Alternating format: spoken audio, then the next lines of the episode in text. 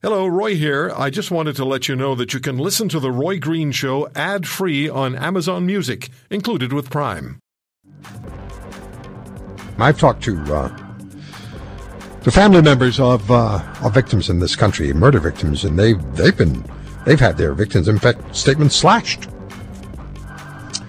Oh, and the uh, the murderer, the convicted murderer, gets to see it first before it's read out. It's the way it works. Most people don't know this. So I thought after our second conversation with Mr. Perras and with Carol de Delley, um, we go back to our.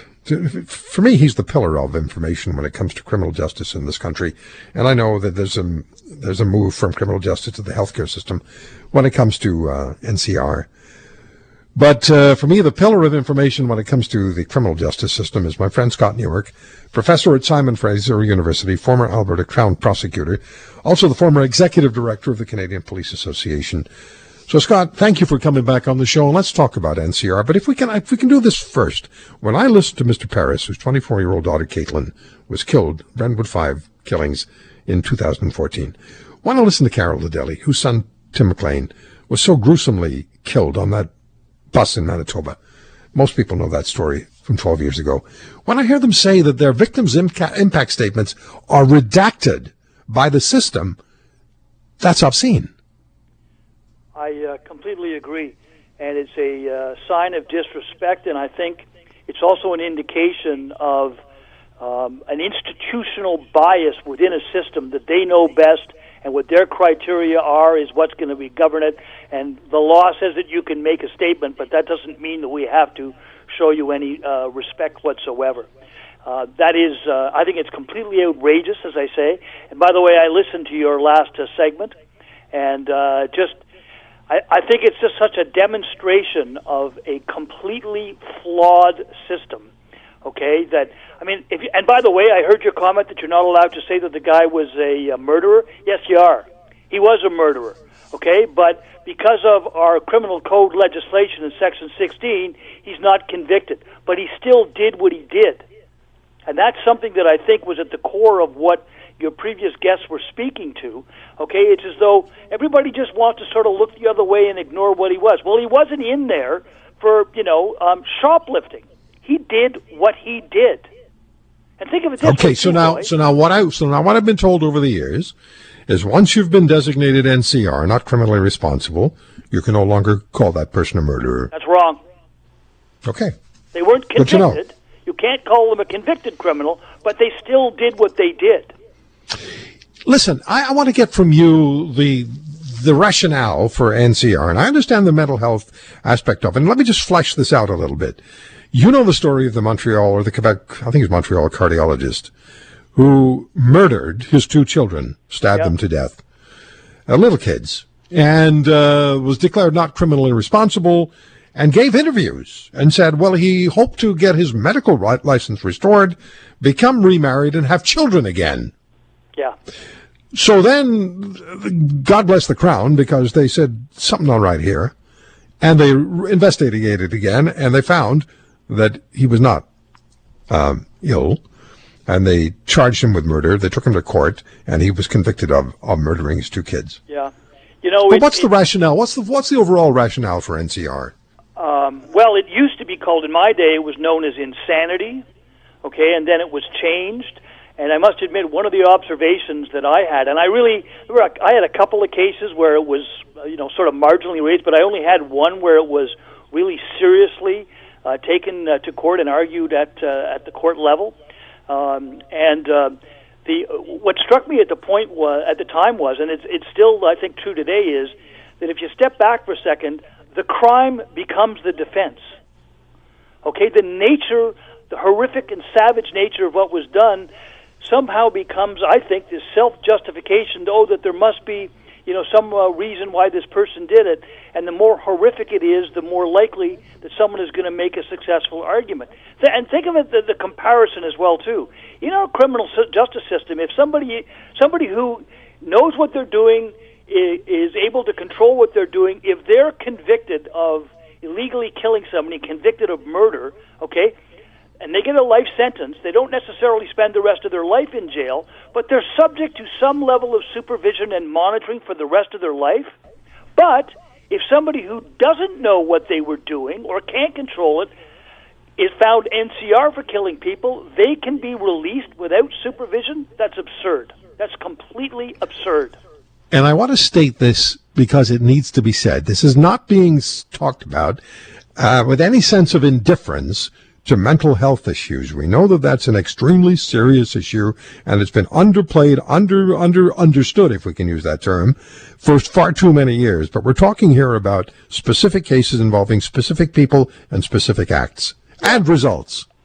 I must admit, I would, um, I'd like to know, uh, the law was changed uh, about six years ago under the conservative government, and they created what were called high risk offender designations, and it put restrictions on them so that if and again if they and this guy would qualify for it um, that uh, the crown could go to court and get an order before the guy is released absolutely the crown could go to court and try to get an order designate him that way.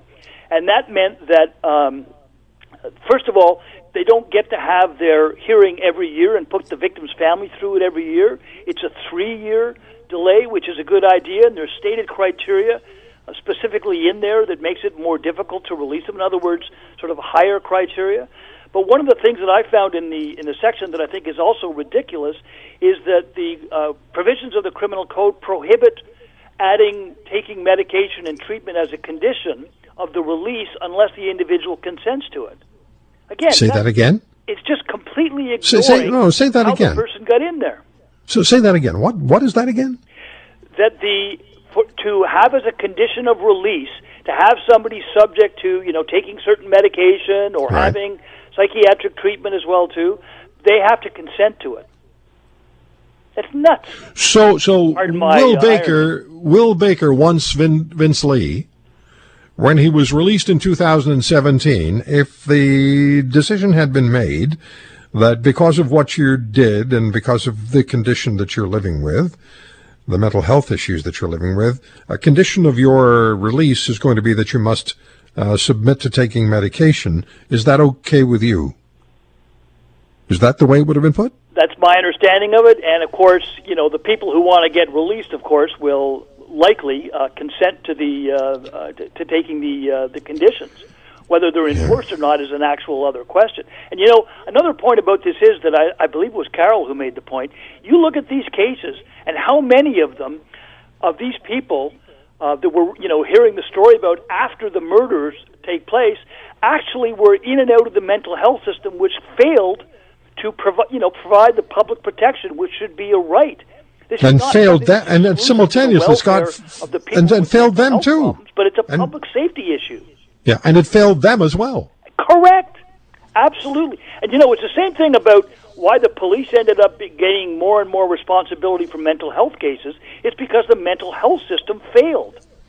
So you know, I was, uh, you, you, know, hey, exactly Scott, you know, I've uh, uh, review that Scott, the, the, uh, your two previous guests talked about. Yeah, I just have to tell you this because you know, I was on the advisory board for yep. the public safety minister federally in the Harper government uh, for, for Corcan. And I, I left that board because there was a conflict of interest. I was finding out things that I would have had to broadcast. But I remember being in a one, we went to a number of prisons one day, over two days actually. And we checked this Corcan program, which is a, which is a licensing program, which, you know, it's a, it's a, it's a, it's a, you get an actual journeyman certificate at the end yes. of the, of the, of the program, right? So they took us into one room where there were people doing, I don't know what they were doing. And I, and, and they were part of the Corcan program. And I asked the guard who was with us, what's going on here? And he said, unfortunately, these are people who have mental health issues. They should not be in this prison. They need to be in a mental health care facility, but they bring them here and now we have to find something for them to do and they got into the Corcan program.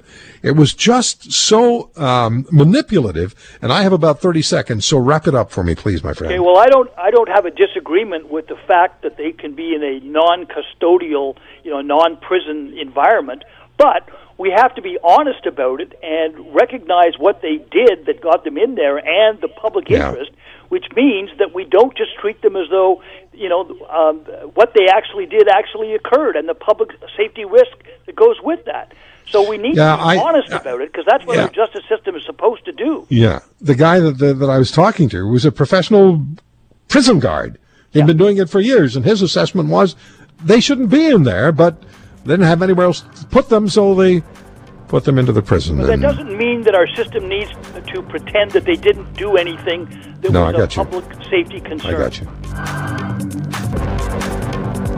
If you want to hear more, subscribe to The Roy Green Show on Apple Podcasts, Google Podcasts, Spotify, Stitcher, or wherever you find your favorites. And if you like what you hear, leave us a review and tell a friend. I'm Roy Green. Have a great weekend.